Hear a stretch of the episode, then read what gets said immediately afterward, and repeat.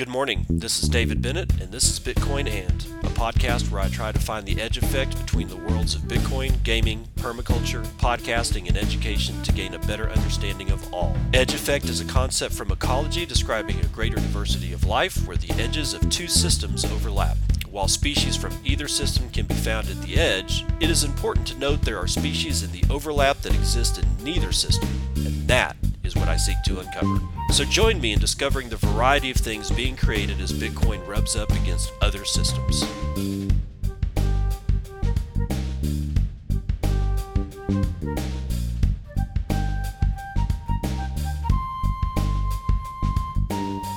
It is 6:20 a.m. Central Daylight Time. It's the 15th of October 2021 and this is episode 493 of Bitcoin and we sit down with Modern T-Man. I'm doing an interview, the second one this week, in fact. Uh, we're going to talk about beef, the Texas Beef, beef Initiative, his time, uh, quote unquote, on harvest and what that actually means, uh, what he saw while he was doing such things, and you know what we think about nutrition, grocery stores, what we think is going to happen with his food supply. Not that it's all advice, as much as there are certain patterns that you know that I've been seeing. Uh, he's certainly been seeing, and so we decided to get together and talk. And remind you, this is the only guy, this is the only Bitcoiner outside of a conference that I have met in Meat Space. And it's been kind of fun just being able to go grab a coffee with a guy that's a fellow Bitcoiner. You know, actually, he's not the only guy. I, I there's there's uh, um, there's another guy that I met. And I, oh God, his name escapes me right now. Uh, yeah, well, it's just because it's like really early in the morning. Um, anyway, I was able to sit down with him because he was coming through uh, on a vacation with his holiday with his family. God, is it really that early? Jesus Christ! He was coming through Amarillo with his family on vacation, and we got to hook up and have coffee, and that was an interesting discussion too. But Modern T Man lives he lives in the area, so we get to sit down and chat, you know, more than more than just once and for longer than, you know, 45 minutes to an hour at a time. And this uh, interview go, goes on for about an hour and we're, you know, screw it, let's just start right now. And we are here live. Well, it's not live. You know me, guys. This is audio only, and I usually record these things uh, before I put them onto the Bitcoin and podcast. But this is Bitcoin and probably episode 470 or 493. We'll we'll figure all that shit out later. But my guest today is somebody that you've probably heard of by now. I was not the one to break the uh, this man's uh, podcasting cherry, but we are with Modern T Man at Modern T Man. You've seen him on Twitter. If you have not, I God damn it, don't know where the hell you've been. So, Modern T Man, how are you doing, bro? Hi, Dave. How you doing? Uh, it's good to be here. It's good to talk to you again. Um, it's a beautiful day in Texas, man. Everything's going well. Uh, I love listening to you. I love uh, being able to meet you, and uh, you know, it's been a good connection that we've established. Yeah, that was kind of an interesting, interesting deal. Uh, for those of you who do not know, Modern T Man, outside of a Bitcoin conference, is the only Bitcoiner that I've met in meat space for any length of time at all um, it was kind of interesting. We hooked up on Twitter and discovered that we both live in very, very close to each other in the panhandle of Texas here.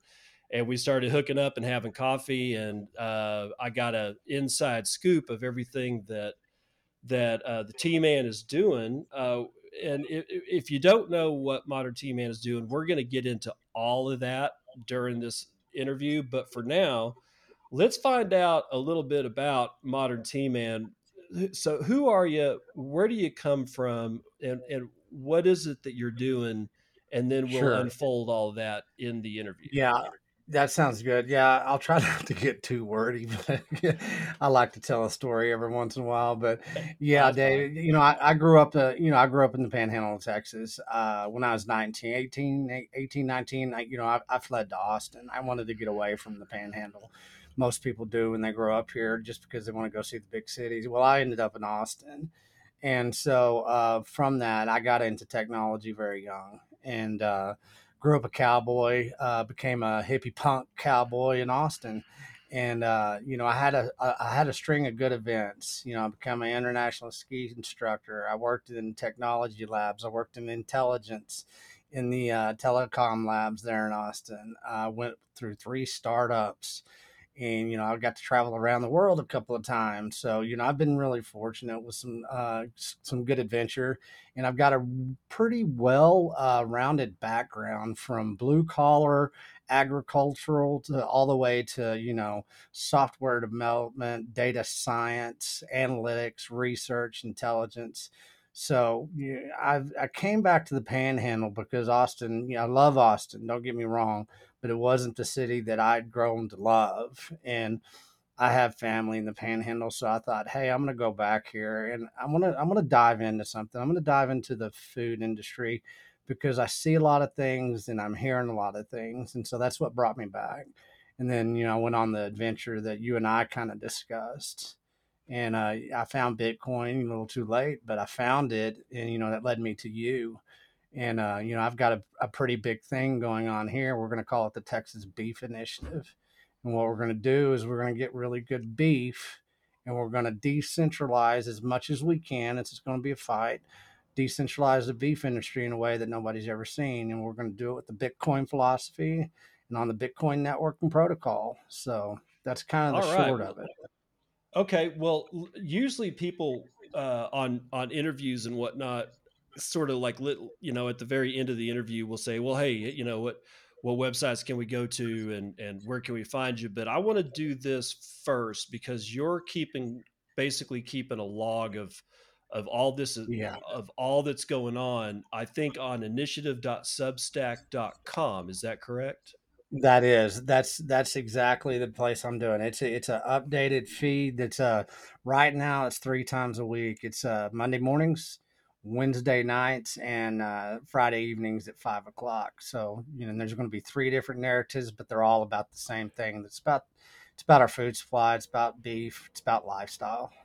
Okay, so guys, if you uh, if you have not gone there yet it is initiative like dude take the initiative dot substack dot com so let's let's kind of dive into to what it is that you're doing and one of the i think a, a good entry point you've talked about it before but a good entry point is the things that you discovered when you went quote unquote on harvest and i'm i'm gonna kind of like there there's some people that you know it's on a couple of the other interviews that I, in uh oh well interviews and Twitter feeds, some people have been asking questions. Well, what the hell does on harvest mean? And I kind of want to give what I think that means, and then you correct me as to how bad I fucked that up. So I, I think that what, from what I gathered from you, you in this case took the initiative to go find out what the hell's going on with the United States harvest this year. What does it consist of? where is it well not we know where it is but basically what does it consist of and you wanted to put boots on the ground to kind of gather intelligence of what was being harvested and maybe even possibly where like as in what commodity in what state and then you joined a crew of harvesters that basically went from north well from the panhandle of texas up to the canadian border and then down around the uh, west side of Mississippi and back home, and we're on that for like six to eight weeks, right? Yeah, yeah, that's that's exactly. Uh, it's a funny story, you know, because coming from the panhandle of Texas, you better know a little bit about, you know, wearing a pair of boots and knowing a little bit about agriculture, yeah. cattle, and you know, food. So, yeah, I come from farming. My grandfather's a farmer. He, he you know, he he established up here a long time ago. So I'm like I said, seventh generation, seventh generational Texan. So I do have some skills that I've used in my life. It'd been a while, so I said, I'm looking at people and this is this is I'll be as honest as I can with this. I'm looking at people, I'm looking at health because I know the health industry. I've got friends that are doctors, and I started putting stuff together, and everybody can do it. It's not difficult. But I said the only way I'm going to do this because now I'm in Bitcoin, I'm not going to be a fucking rent seeker anymore in my life. And so I said, I've got this skill that I haven't used in a long time. So I'm going to go and I'm going to embed myself into a harvest company And what I did is I put an email together and I, I was pretty wordy with it, but you know, I said, Hey, I'm a I'm a strong ass Texan. I got skill because I know they're hurting for people to work. So I sent out about 20 emails, and the harvest company in Kansas, I'll just say that, they reached out to me and said, Hell yeah, get your ass here. And I said, Oh, it's been a while, you know, since I've been on a combine or a tractor, and they didn't care. So what you do is you get in, you get a crew, and there's about 20 to 25 guys. We're usually about six to seven combines. You got fuel trucks, you have tractors, you have grain carts, you have 12 semis, you have 12 semi trailers you have flatbed trailers. It is a hell of an orchestration. And what you do is the harvester has connections. He reaches out to farmers. Farmers say, Come here now. We have a contract. Get this wheat off of my field because it is time to harvest that wheat. There's winter wheat and there's summer wheat. Well, used to in the Midwest, especially, what we do? We did corn and we did wheat. And further south, of course, you had cotton well, now what do we do in harvest? Well, you've got 42 different types of seed oils that we're producing that are fake commodities, false commodities. We have stuff like rapeseed. We have, uh, you know, sunflower, which sunflowers, you know, it's not that bad, but it's getting worse for you. But I wanted to see what the proportions were on this. And I wanted to see why wheat prices are so damn cheap and the farmers can't make any money off the wheat but the canola, which is rapeseed, which was basically outlawed by the FDA in 1956 for any type of human consumption, is becoming one of our cash crops in the United States of America, which rapeseed is canola oil. Well, guess what? You know, canola is in everything that we eat. All right, yeah. let's look at our health. What are we? We're 78% obese or overweight one out of two Americans are diabetic now. So I said, all right, this is where I'm going. So got on harvest and you know i had to embed myself they didn't know what the hell i was doing so i had to you know i had to kind of be two personalities at once when they were out drinking beer at night when they did have that chance you know, I was researching, you know, I didn't bring a laptop. I had to do all this for the phone. So I was compiling notes. I was working 24 7 as I was performing harvest in the Midwest of the United States. And what they were doing is corrupt. And I saw it firsthand. And it's it's led me to here. It's led me to this conversation with you. So well, harvest is something. Go ahead. Go ahead. Uh, I, I just kind of want to. How many different states did y'all hit in that season? Sure. We went from uh, Texas, uh, just this harvest. We're one harvest crew. And mind right. you, this is just right. one harvest crew, and there's many. We went from Texas. We didn't hit Mississippi. We got over, like you said, but we didn't go that far east. We hit Texas, Kansas, Nebraska, South Dakota, North Dakota, North Dakota, South Dakota, Nebraska, Kansas, and Texas. That's oh, so you just harvest season. So you just looped up north and then looped it right back down to uh, south. Yeah, okay, that's okay. that's. But there are some global harvest companies. I'll put it that way that are big, big. You know, they're big corporation type of harvest guys, and of course that's part of the industrial food complex. They're funded by that shit.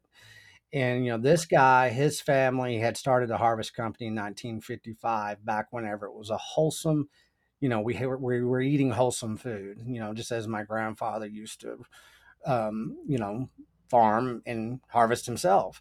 But you know, we know when that you and I know when that time changed. That was 1970s. You know what the fuck happened in 1971. But yeah, so what we did is we went totally up there and totally back, and you just have these contracts and you go in and you go, hey, you know, here's 12, here's 2,000 acres, here's 4,000 acres, here's 6,000 acres, here's 12,000 acres, whatever it is. And you just piecemeal it is. It is a contract kind of laden system.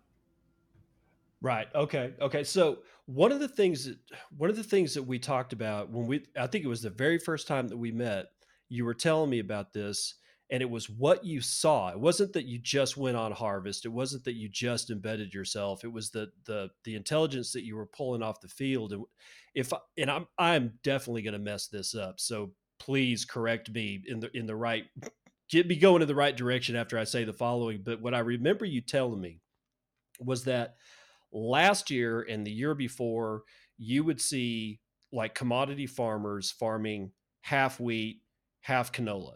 And then this year, you saw almost no wheat being harvested and almost all canola. Is that correct?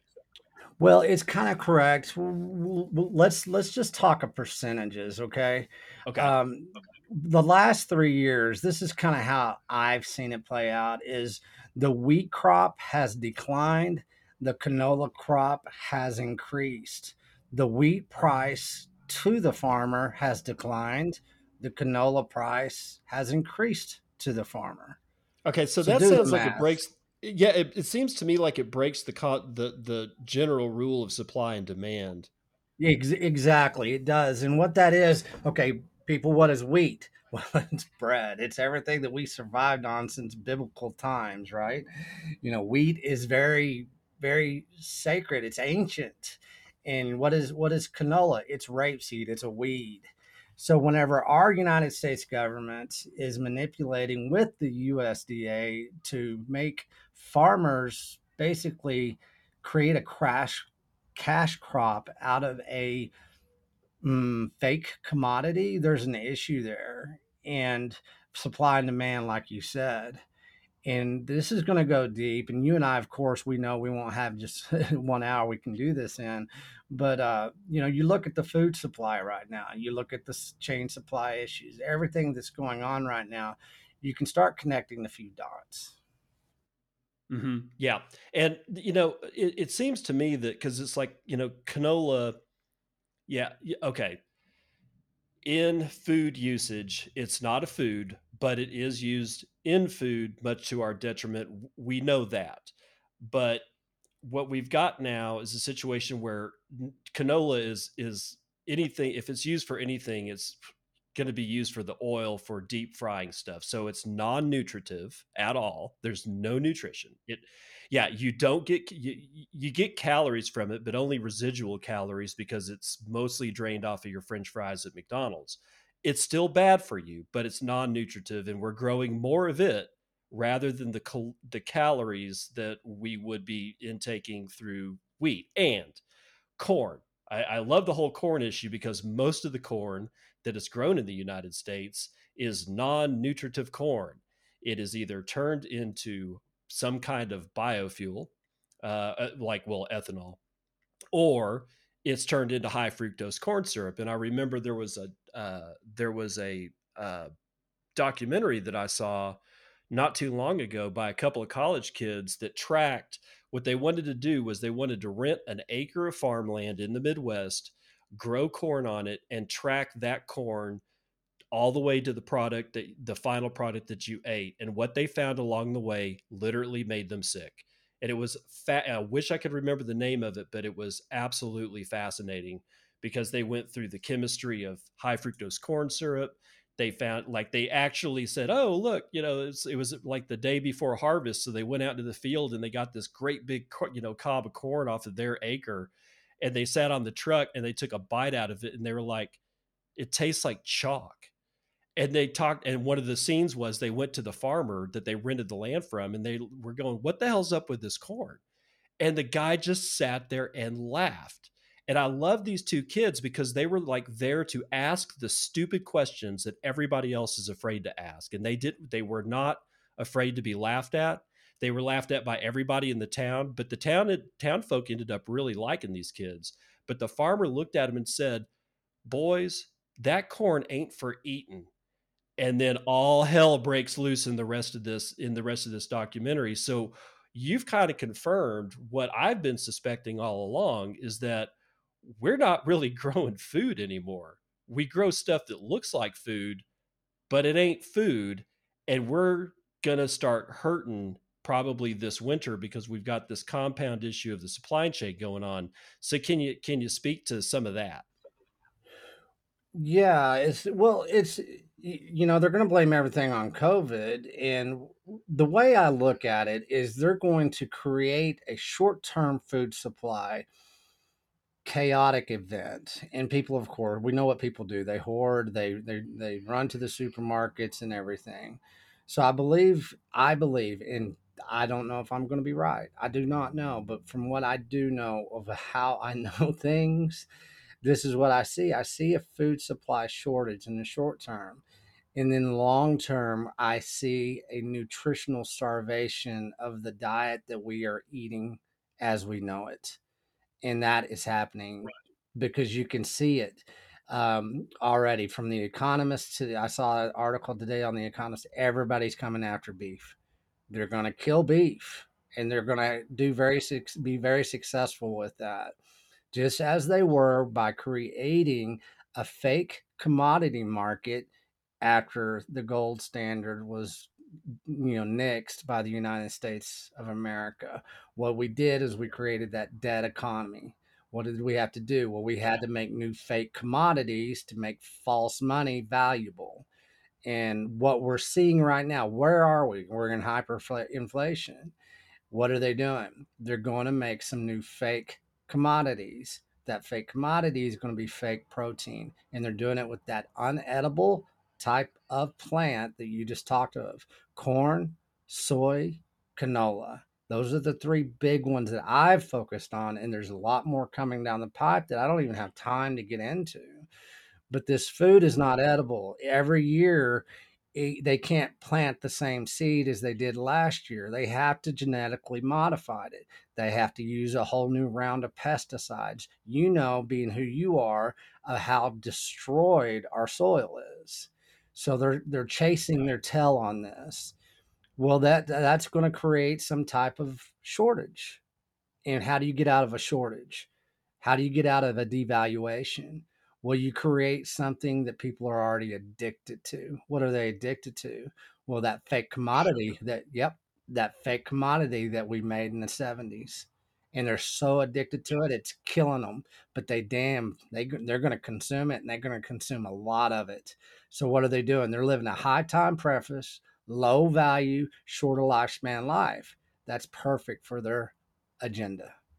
Yeah. You know, if there, if, if, I can't remember what it was. I tweeted something out the other day that got you know a fair amount of traction, but essentially it was as Agra and Pharma uh, kind of hook up together because they they well they've been hooked up for a while, but it's like now that there's there's literally no curtain in front of that relationship. It's very freaking clear, and yeah, and and it was essentially that.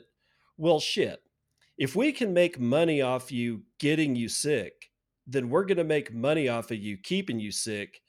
And then, you know, at that point, they can just make money off, they make money off you coming and going, literally. And, you know, if we don't reverse this trend, especially, you know, especially with kids, I mean, the amount of obese children that I've seen over the last 10 years has increased like damn near exponentially. It's really, really kind of sad. But before I get, I don't want to rant.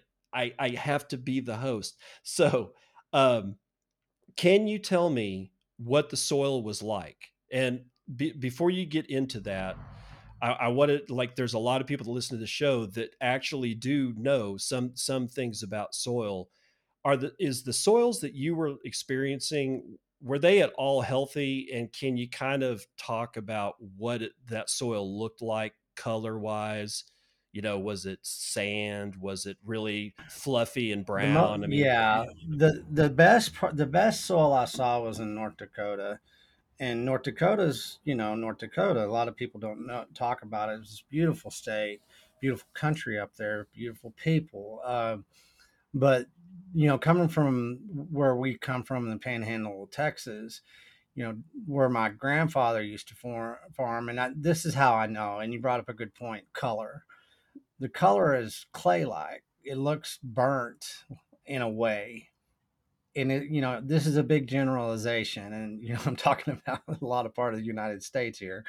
But the soil I saw was not the soil that I know, and I think the soil that you would classify as good soil. One thing I did see with that soil, I went out and walked these farms after we uh, these these ac- this the acreage after we would do the harvest, and I would go out there and kind of explore. And every one of them I found pesticide labels, and I even got some pictures of those on on my newsletter. So the soil looked damaged parts of North Dakota, it looked good, uh, but they're still, you know, they're battling the same thing. It, it, it's it's a it's a United States issue. It's not a state thing. It, it's all over the place. I think that you know North Dakota's always had very very rich soil. I mean, the grasslands there are still wonderful because they don't touch them but the where they where they're putting the the commodity planting as far as the rapeseed and then of course the wheat it doesn't look the same as what the grass is on and i went out and did that. I went out there and kicked around some dirt on some where they were you know doing grass fed beef where those grass fed beef never get a chemical in them. And then i went over and looked at the soil you know in a wheat farm. It was totally different. Yep yep and, that's a good comparison. You know, that's a great comparison because North Dakota has tons of grass fed beef still. They're really doing well with their grass fed beef and it's still making them really good money. And you, you know, that you, it's a perfect comparison if you want to be somebody, you know, the whole grasslands of the United States have been destroyed. And you and I know the history of that. But up North Dakota, that's probably the most fertile grasslands that I've seen.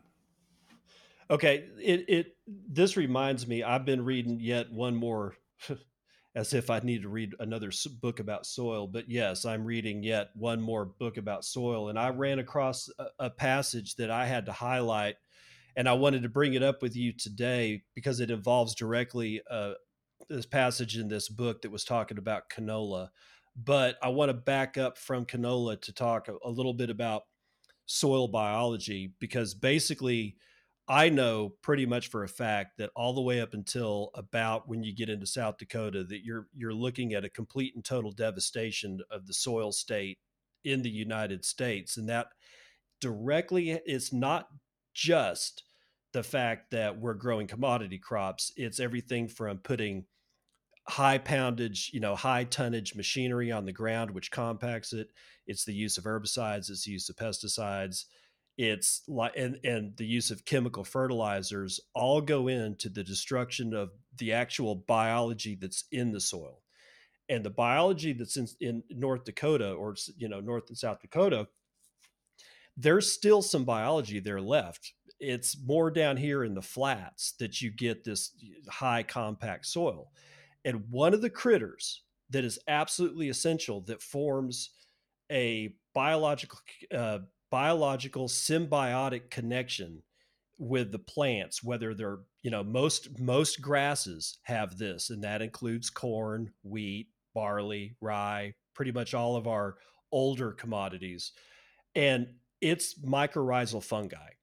It's it's the kind of fungus that you don't really ever see its fruit. You're never going to see a mushroom out of it in the grocery store. And yet there's basically six types of it and they're all critical to s- functional soil biology and the ability for plants to get nutrients in a way that does not depend on their own root structure. Now, given that, what I read last night scared the piss out of me when it comes to canola. This particular researcher is, has written this book, and she was talking about experiments that were done on soil where they were a bunch of uh, PhDs from various agricultural colleges were going around testing soils. And they were looking specifically for for mycorrhizal fungi because they knew by that time that this was a critical component as critter as critter life in the soil. What they found was that after a canola crop the amount of micro it was almost as if the canola crop poisoned the mycorrhizal fungi it was not there it was not present in the soil so I read that this, and I, I, wish I had the thing in front of me. If I if I got it, I'd have to get up and go get it, and I don't want to do that. But essentially, she was saying everywhere that they grew canola, we can't find very much functional mycorrhizal fungi so you've got a crop that's literally killing the shit that crops need because canola is one of the plants that does not does not form a beneficial relationship with mycorrhizal fungi. So everywhere they're putting that shit down, just by itself the plant kills it. What do you got to say about that? What's your reaction to that? Well, you know that and that's interesting that we've come to here David because let's talk about that why do you have to grow a weed in North Dakota? Disseminate that real quick. Why do you have to do it? Because North Dakota is still one of the purest forms of soil we have in the United States. And, and in North Dakota, 50% of our harvest was canola. It doesn't have to be. you can grow, grow canola here, you know, anywhere where you got bad soil, right? Because it's a weed, it's going to grow. And that that's that's pretty enlightening to me. I'm kind of sitting here kind of dumbfounded a little bit because what it, that leads into what I've I've been thinking is going on is let's let's let's dissect this in the way that we can. How much big land is being bought up and how much big land do they know is actually destroyed now? They know that they can't really sustain this anymore.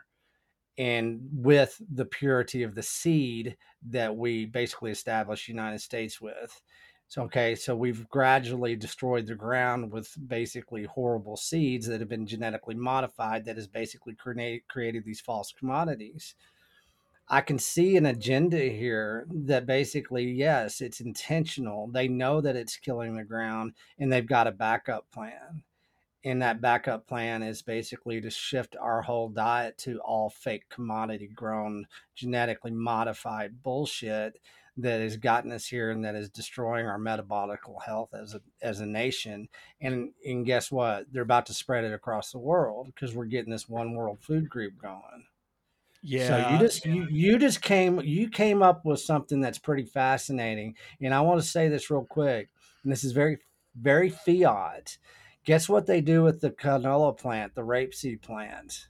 And this what? is fascinating in North Dakota, it's a small tourist industry for people from Japan to come and do photography on the rapeseed because it has a yellow flower on it. Oh, propaganda. Yes. That's just propagandizing yes. it, man. How fiat is that? That's it, it, that's so that's so fiat. It goes back to to Nazi uh, propaganda, which exactly basically was well, Nazi propaganda was the structuring of American uh, advertising on Madison Avenue. Yeah, you're 100% right there. So you look at North Dakota, you have the rolling hills. You guys look up North Dakota and look at the rolling hills and just do a harvest in North Dakota. You'll see beautiful rolling hills of wheat you'll see beautiful hill, you know, sunflowers, you know, days gone by. And now you get rolling hills of this green and yellow weed. It looks like a weed that we have up here in the Texas panhandle, David. Yeah. Yeah, I've seen it. I've seen I've seen entirely too much of it. In fact, so that's now a tourist industry. Oh God! Well, I don't know how big it is, but you know, I, I definitely saw some people taking pictures. Yeah, it's disgusting. But I just ran across I ran across something else that fits into all of this. Um, how, did you see a man integrated uh, tweet that he put out about three o'clock this afternoon?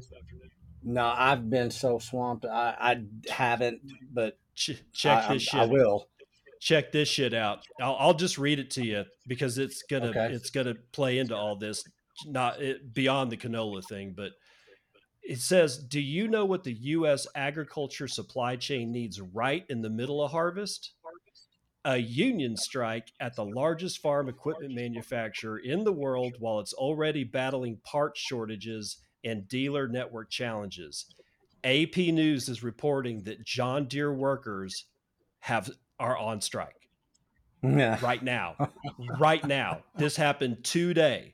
More than 10,000 Deere and Company workers went on strike Thursday, the first major walkout at the agricultural machinery giant in three decades. Guess Dude. what? Guess what? what? When we were on harvest, on a harvest crew, you better know your shit. Like I said, I got skill. You got to know your stuff. We had to fix our own equipment because we couldn't get people out there. We had to do our own welding we had to do everything. We had to clip cables so the computer wouldn't screw with the operation of the tractor because we couldn't get anybody from John Deere out there. We had one visit from John Deere, and that's that's huge what you just said because uh, most of these combines, these tractors, they don't run unless the computer's running right. That right. is by design. You know, think about GPS whenever you're doing harvest. right now, they're right, right. Get this, they're right in the middle of forage, corn. Harvest. Mm-hmm. And most of the corn harvests that they're doing right now, it's not consumption harvest, it's for your beef and your hogs and your chickens. Yep. Yeah, it's going to be a weird winter. It's just going to be it's it's going to be bizarre, but we've got better fish to fry because we're at yes. 32 minutes already and we need to get into the Texas Beef Initiative. So, okay. Outline right. that. Uh, I hate the I hate the hard break segue, but it has to be done. Sorry, well, guys. you know we're going to continue this conversation, and I don't like to go too far with a lot because this is a bigger picture, and we're going to have to have a very low time preference, you know, high value exchange of uh, content with everybody that's listening to us. And so I just don't, this is not, you know, this is not a news report. This is not the mainstream media bullshit.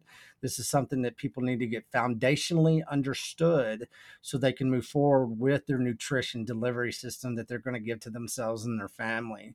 And that's it. It is a good time to segue into, you know, the beef initiative. And that's what we're going to call it the Texas Beef Initiative you know, and what we're doing because you and I live in cattle country. This is where you know this was a trading post for cattle. This Charles Goodnight is up here. He established them, uh, you know, this area in a, a very good way, and um, so beef is close to us. And what I've been doing, and you've been helping, and we've been kind of talking about this, is finding local beef suppliers in the in the Texas Panhandle that are basically trying to shake up the industry themselves as well. Because in Texas, you can be your producer, you can be your processor, you can be your supplier, and you can we you and I can buy from this person.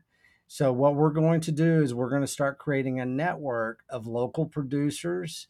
And what we're going to do is we're going to reach out to the Bitcoin world and say, hey, do you want some beef? We're going to connect some dots here let us start working and let's start forming some nodes and let's start working in a very decentralized way to where we can start delivering protein to you and your family. Animal protein that is not polluted with any of these chemicals and they're grass fed or if they are corn fed they're going to be better corn that you know that's better that's you know not the stuff that we were just talking about so what we're doing is we're building a beef initiative, and I go to Austin once a month. And what I'm going to do is I'm going to start getting one cow. I'm going to quarter that cow, and I'm going to start meeting Bitcoiners, and we're going to start, you know, doing an exchange. We're going to start educating the protein suppliers that are local, the people that are doing it right, that are not handcuffed by the USDA's in a way that a lot of other states are, because we are in Texas and we're going to work through this and we're going to create a decentralized beef network. Okay, I think it's really important that, and I think you're the best person to speak on it because you've been talking to some people up here about the handcuffing of the USDA of beef and, and other animal protein producers around the nation. And yet, Texas doesn't have those kind of strictures. Can you kind of unfold that a little bit so people understand? Sure. Well, most of all of our animal protein is controlled by the USDA. Um, what says goes. So that's our United States government saying, nope, you're not going to get that protein delivery to your brain. Basically, that's what it comes down to. They monitor animal protein in the United States of America, and they have always done that since, you know, Great Depression, all that kind of stuff, how all this stuff happened. But really, you know, what we're looking at, the state of Texas was founded on one thing cattle and if you look at the history in the 1800s all the way from the before before texas you know went into its own revolution before the comanche wars before all of that we had cattle here you know and it was a transition from the bison to the cattle well, Texas is pretty dang protective of its cattle industry. We've always had to fight. Um, there's always been lawsuits. We're always fighting the United States government, and we're saying you're not going to touch our cattle industry. Throughout the years, they've infiltrated our, our cattle industry in ways that you know the best way they've done it up you know up to now is through processors. There's only four meat processors in the United States that serve most of uh, the United States of America. That's JBS, that's National, Cargill, and Tyson. Well, by USDA standards, they get to control everything. USDA is in bed with the FDA. And so they really have a lot to say about when a cow is processed, how it's processed, what chemical is shot in that cow's ass before they put it down. And you know, whenever you separate yourself from the USDA, you have more playing, you know, you have more leverage. Let's talk leverage. And so in Texas, you can go out there and you can usurp the USDA you're not going around all the rules completely, but since you are Texas certified and you have gone through the state of Texas, that means that the state of Texas will back you and say, "Hey, we will we will be your USDA stamp." You don't have to have that USDA stamp on your package of meat. You got the state of Texas on that pack of meat. Okay, and that's that's actually a big deal for those of you guys that don't know. Uh, killing an animal uh, in a way that where you're going to be able to harvest the protein in the form of steaks, rib racks, does and it doesn't matter chicken, hog, ostrich, you know, it it, it literally doesn't matter. It, a USDA inspected facility is is required for you to be able to sell your product, for you to be able to package it and put it on a shelf or sell it from like your farm to somebody else or take your stuff off farm uh, like to a farmer's market and sell it. In in most states you have to have that animal processed at a USDA inspected station and those are multi-million dollar facilities. Even the smaller ones from what I understand from at least one rancher uh, out on the East Coast or somewhere, I want to say like Tennessee or something like that, he had to build a $1 million facility because he wanted to slaughter his cattle on farm. And it has to be inspected several times a year. And the guidelines almost crushed him. Now, our friend and a couple of the other people that we're going to start getting to know around these parts, they don't have to be inspected by USDA because they're going through the state of Texas. And from what I understand, as long as you're selling inside the borders of the state of Texas, the USDA doesn't come anywhere around. That is, is did I get that right? Yeah, you know, and there's going to be some little whatevers in this. We're going to look. There's loopholes. There's all kinds. It's the law, right? But the right. our friend JT basically, what he's done, he spent two years going through all this, and he has fought and he's won every bit of it. So he's kind of a genius when it comes to this. And so everything you said is correct. And you know what's going to be really fun moving forward is that JT he he he knows people in Austin. He knows the whole system and what he wants to do is he wants to start helping the Bitcoin community come out here and educate people and ask him questions because he he wants to talk about this. He wants people in Texas to say, "Hey, you want to do what I'm doing? I want to teach you. I want to help you. I'm going to give you guidance." And so what he has done is he went in and dove deep and found out all the laws. Find because a lot of these people that do the enforcement of the of these types of laws, they don't really know the law. They're just being the policeman. And so he was able to dissect all these Texas laws and how they compare and contrast with the USDA. And he's golden. He, he he's off. You know, he's built his facility. He's got a hundred head of cattle right now, ready to, you know, they're finishing off right now and they're ready for processing. So, and he goes he goes live first of November, right? Right. Yeah. And one, you know, once again, that is the only reason that he's not going live sooner supply chain. you know, he's he's doing his his rack system, and so it's a pretty it's pretty pretty crazy system. I went out there and looked at it, but uh, that's the only thing that's delaying him. Everything else is good. So, uh, so let me let me see if I can kind of put this in perspective. So we got JT who's who's been ranching and and raising animals for quite a while already. And right. then you, you kind of hooked up with him. So he he's kind of built he went through all the, the the the issues with the state of Texas to get it done to where he can slaughter on farm, sell his product off of farm and anywhere in the state of Texas. So he's about to go live in November. So when you were talking to him, had did did you talk at all to him about Bitcoin? So like to this point? Yeah, and we all have to master this skill.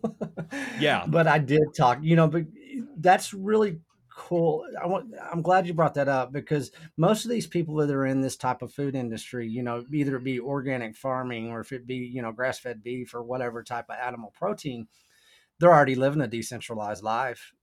They don't even know that they're living a Bitcoin standard in a lot of ways. And so I've pretty much knew that going into the conversation with JT. And how I framed it is everybody's kind of heard of it, they don't know much about it. But how I talked to him about Bitcoin was how my grandfather basically out on the farm, they had a party line, right? They didn't have a full, you know, phone system. I said, what we're going to do is we're going to build your network that you already got going on right now. You're not going to have to go through Facebook anymore. You know, we're going to decentralize your offerings, your business model, and everything. And we're going to do it through a decentralized network of people and, of course, through a protocol. I said, this is going to take us some time, but we're going to do exactly what you're already doing in your life. And he, he got that and uh, you know he he asked a really good question. He said well you know i don't know if i can really afford any of it and that's what most people say right now. But he goes can i accept bitcoin as payment? And i said you damn right. So yeah exactly. And so you know they're going to get it. There's going to be a lot of education and that's fine. That all of us are going to have to do that. We have to be very good at educating people especially we just can't talk about it on twitter anymore. We've got to go out there and we've got to create some utility. We've got to create some understanding. How can i make this a sense of agency for this businessman to understand what we're talking about? And so that's what we're about to do in the beef industry here in texas and I think it's going to be pretty exciting. There's going to be a lot of challenges. Don't get me wrong. Everybody's already coming after me saying, "What about this? What about?" I said, "Stop, stop, don't, don't do this." I've been in startup companies before, and most startup companies they fail because they don't even take one step first. Yeah, uh, the, it, it it literally is. We're we're I think we're finding ourselves in a position where we're uh, you know thank God we're in Texas because this is the one place where the following may not get us killed. Just do it and ask for forgiveness later. Uh, and I'm not even really all that interested in asking forgiveness as much as okay, how can I do this where you either don't see it next time or it doesn't rankle your ass next time. Either way, I don't care. But God forbid, I'm this is going to get done one way or another. So let me kind of go through a scenario with you from JT, like from our friend JT, all the way down to some guy in Austin. It seems to me that what you're talking about is this you buy potentially with Bitcoin through something like Strike, using Strike or like, I don't know, the uh, Breeze wallet as a point of sale. He, JT accepts Bitcoin for a whole cow. Then he processes it and I'm sure that the processing costs are included with the cow. So let's just say it's all paid for and you bought it with Bitcoin and he accepted that. What he does with that Bitcoin on his side is his business. We are done with that transaction. Now you've got a whole cow worth of processed meat, bones, and offal. And for those who don't know what offal is, it's the internal organs because them's good eats if you do it right and they're also highly nutritious. By the way, I, I know a lot of people don't like liver, but rethink that and and learn how to cook it correctly, and it's it's actually pretty damn good. But so now you're loaded up with a couple of freezers in a pickup truck, and you're you're hauling ass down down to Austin. What happens between here and Austin? How how are you offloading this meat? How are you hooking up with the people that want that meat? And how are they going to pay you? And that's going to be basically because we have a lot of anonymous in Bitcoin, right? And so right. that's going to be up to the individuals. I'm not going to play the the the ghost game too much or the cat and mouse game with this because I know there's going to be people that aren't anonymous, but it just depends on the person. And we're I'm going to buy one full cow and I'm going to get it quartered. I'm going to have four quarters. I'm going to head to Austin I'm gonna have already did the transaction with JT. In the beginning, I won't be giving him Bitcoin. That's going to come down the line whenever he's ready for that, right? Okay. What he knows, he knows. Uh, what he does know is that um, I'm creating a network that's going to be decentralized in the future. I show up and I say, okay, hey, you know, we'll say, um, we'll say Bubba. Bubba is on Austin. Hey, Bubba. And we'll say Bubba's in Austin and he ordered, you know, a quarter of a cow. I said, all right, here, here it is. Here's your 125 pounds, usually about. And so I have my wallet. He has his wallet, and the deal is done. It doesn't have to be any more than that.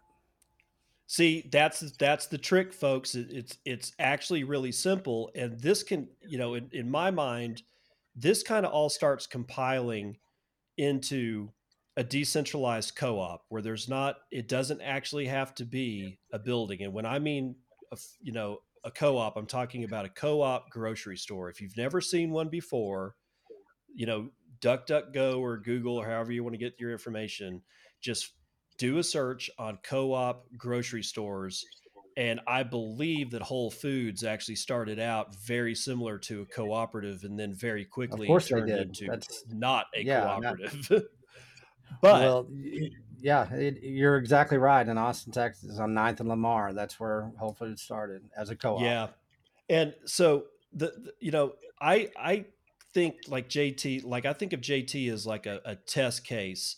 Um, I don't want to make it turn him into a guinea pig or anything like that because he has a life, he has a family that is to be respected. But somebody's got to be first, God damn it! And if somebody can say, come out six months later and say, you know, I actually made out like bandits on this deal. It's easy to use and I, I can still, you know, have all the information that I can, you know, because he's got to pay his taxes and he doesn't want to lose his business. He doesn't want to go to prison. I, I hate taxes as much as anybody else, but you know what I hate more? I hate the thought of prison.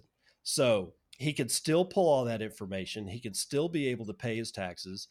He could still take Bitcoin and not have to worry about the fiat aspect. And the fiat aspects that he does have to worry about, if we're able to if we're able to leverage something like Strike, where it can go it eh, be converted instantly inside the wallet into fiat, and he can pay his bills with it, and it becomes easy, then the next person he talks to about it is probably going to be another ag producer that may or may not be in beef. Maybe they're a vegetable farmer, and that vegetable farmer says, "Well, shit, can I sell lettuce for doing it the same way you can?" And my answer is going to be yes and in fact, we need carrots and we need beets and we need cantaloupe and we need watermelon and we need chicken and hog and all kinds of shit.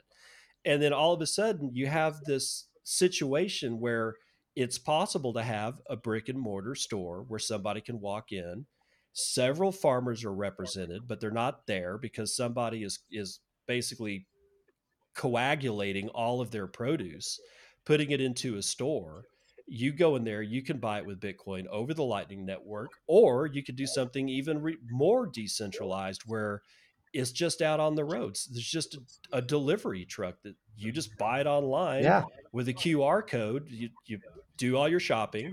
A QR code is represented. You pull out your blue wallet, you hit, you give them a lightning payment, and then all of a sudden it's like your delivery will be in four days or two days or or whatever and if you need it immediately that's when you might go down to the brick and mortar store. I mean this shit can be done right? Of course it can. I mean what's different i, I remember because you know like i said i was in austin i remember when payment delivery was done in, you know on the internet whenever i was very young and uh, you know people didn't want to spend money on the internet. We're at the same place. What's the difference of me going to something like south40beef.com in North Dakota and them having a Bitcoin payment option. there's no different. Uh, you know, there's all kinds of people that are already online that are doing grass fed beef. And guys, it doesn't have to be grass fed beef. It can still be USDA. What there's there's a lot of things going moving parts that are going on right here, right now. And so you you painting the picture in the beginning is what we need to do. Uh, Texas is the best state to do this there's going to be challenges there's going to be things that people come up with you know i know people are going to start you know saying oh well that's a red flag that's a red flag that's a red flag. Mm-hmm. i don't care because what we're going to do is we're going to get nutrition delivery system to people's brains because you're getting you know you're you're getting deprived and it's going to get worse. So you just you you explained it better than I can, and you know you've been working with Lightning, you've been working with Bitcoin there's going to be a way that we do this and it takes one person it takes one supplier and i want every texas beef supplier that is like jt to contact us. If you're out there if you're anonymous or whatever contact david and i because this is going to grow.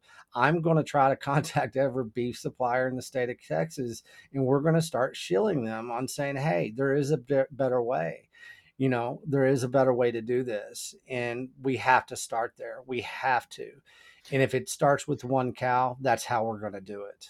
Right and as a reminder as to for everybody who's listening going well shit i can just go to the grocery store and go get it. Yeah for how much longer people? For how much longer? Because uh, yeah. it, as you, you what, stated I, go ahead.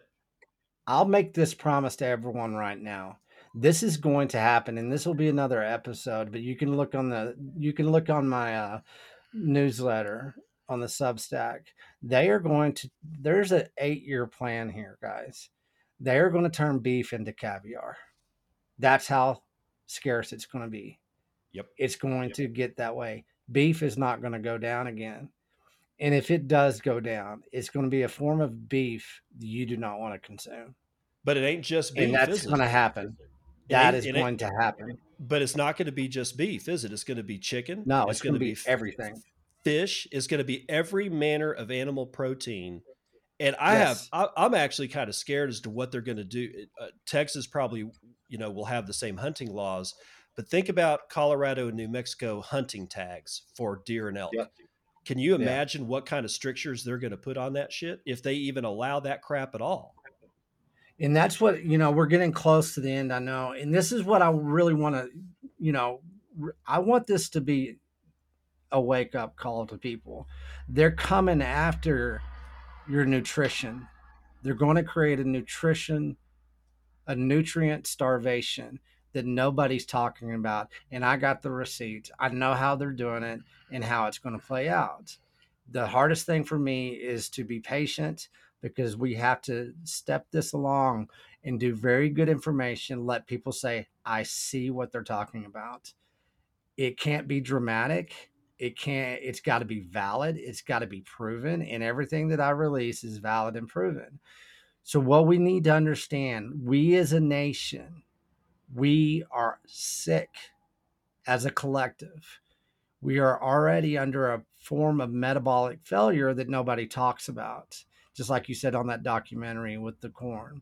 Mm-hmm. We're about to go into another phase that people do not understand. And it's not going to be a food supply shortage in the long run because there's going to be plenty of crap to eat. There's not going to be any nutrients in there for your kids. There's not going to be any nutrient in there for your brain to be the person that you need to be as a parent as as just a sovereign individual. Everybody's in this Bitcoin network for a reason to be sovereign, right? Well, you better start looking at the source of the seed. You better start paying attention to what you're consuming. You better bring some food intelligence into your life, or you're going to kill yourself in a way that you don't understand. And it's already happening. And this is not being dramatic. This is full force truth. And this is what we are in the Bitcoin community. We're about truth. And so I've dedicated my life, I know you have in every way that you can to do the same thing. And what we've got to get people to pay attention to is you better start paying attention to your food. Yeah, yeah, absolutely. And and, you know, there's another way to pay attention to your food is by paying attention to other people's food. Uh, the, one of the things that I can't help but to do is when I'm at the grocery store, I I can't help but look at what's in other people's you know baskets, and I don't stare. I don't have to because I can take one glance across this pile, like what like generally it looks like this. It's a basket that has like that's mounted over, and on all three rails, the two sides and the front, there are hanging six packs of Mountain Dew, Dr Pepper, Coke, and and the minute that I see that, I know that the people pushing it are overweight. I look up and sure enough, they're overweight and it's filled with chips, it's filled with frozen dinners, it's filled with frozen pizzas, it's filled with basically 80% starch and that's on the lucky side and maybe, you know, 20% protein. And honestly, the pro that protein is not in good condition. It's it's just not. So, um, like the next time you're at the grocery store, start becoming aware of what is actually being sold. Like when I was where I worked at Whole Foods, when they remember that that remember when they opened the giant corporate store on uh, Fifth and Lamar when they moved yeah. Okay, yeah. If you like in uh, 2000, was it 2005? I believe is when. Yeah, I was right around store. there. Yeah. Mm-hmm. I opened that store, and I was in oh, wow. bakery, and I, so I was on the bakery team. And one of the things that the leadership team did not do is they did not lock down their computers in the office. And you know what I had access to? All the front end data. And for those of you who have never worked in a grocery store, the front end data is basically everything that Pat every item that gets scanned at the front end of the store, the registers where you go and you check out and you pay, all of that data is collected and thrown automatically into this giant Excel spreadsheet that's basically live. And I could see how much I could see like pound like pounds of quinoa that were sold in the prepared food section. I knew how many loaves of bread were sold. I could tell you how many cans of tomatoes were sold. And I was looking at it and I was just, I mean, it was Whole Foods. So, uh, and at the time, that's when Mackey was still in charge of it and they hadn't sold it to Amazon and it was still really good quality. So I couldn't, you know, but even then, I was seeing a lot of starch. I was seeing a lot of non nutrition flowing out of the store because it's, it's just, it's easy to eat. It, you don't have to prepare it. I mean, so the thing about it is, is that be aware of your food, be aware of other what other people are eating because that's going to be the people that you may actually have to fight in the end for this shit. Learn how to cook. Jesus Christ, yeah. people. I mean, it's like if you it's, don't know, if you say, I don't know how to cook, then grab a pan, fill it full of fucking water, put it on the stove, and stand there until it boils. Your lesson introductory lesson of cooking is now over. Congratulations. You know how to fucking cook. Stop doing this shit to yourself. It's ridiculous. So, uh, modern, so the, our, our modern world is, is, is really messed up and we've got to re- redesign it into something else and that will be part of the discussions that we will have ongoing I'm uh, I was able to get a hold of our friend JT uh, at the farmers market uh, last okay, weekend. Uh, and made sure that he understood that it was like me. And he's like, "Oh, you just missed him. You just missed the man." And I'm like, "Going, yeah, I know. He told me to come over here and make sure that I met you so that we all are on the same page." So I asked him directly, "Hey, man, you are are you up for doing this? Like maybe the week after next?" And he's like, "I am up for doing it." So now it's time for me to arrange an interview with the guy that we're talking about, and he's going to be probably the only that like literally he's going to be the first non-bitcoiner that I've had on the show and I'm going to have to really prepare my mind as to how to approach that. but so well, you know, and I, and that's uh, and we're, we're going to work through that, David. I think the best way is kind of like what I kind of framed it is like let's think about how our grandparents lived, all the way from cooking, all the way to talking about Bitcoin. You know, they yep. lived a very decentralized life, and that a lot of people don't understand that. They haven't done their legwork to look back on history and say, "Man, we were so decentralized back then." Oh, and so that's a good way to, you know, that's a good way to get into it. And you know, per your rant there, that was perfect. We got to quit, and, and I'm guilty. Blame me, but we all got to quit being rent-seeking cucks to all this food that is killing us. Amen. And we're going to end it there. So before you go, you got to tell everybody again how to get in touch with you because I'm, sure some people are going to have further questions. Sure. Yeah, you can go to either at modern t man, just put that in your browser and, and it'll show up, and my Twitter will pop up. Or you can go to initiative, initiative, take the initiative dot substack dot com, and that's going to take you to the newsletter and there's all kinds of good uh, other uh, you know podcasts we did with Princey that you've heard, David, and then there's narrative after narrative within the newsletter, and then you've got my good chip point uh, posting on Twitter. But I have a lot of valuable stuff there as well. Yeah, and he does have quite a bit of valuable stuff there as well. Uh, we are over the hour, so we're going to go ahead and just get to the end. Uh, if you want to support the show, make sure you listen to it on the Breez wallet, and you can stream me some sats right from the middle of a Lightning wallet of all things. Has a podcast app right stuck smack dab Baruni in the middle, and you can do it that way. If you want to uh, deal in dirty fiat, you can always use my Patreon page. It is Bitcoin and Podcast on the Patreon website.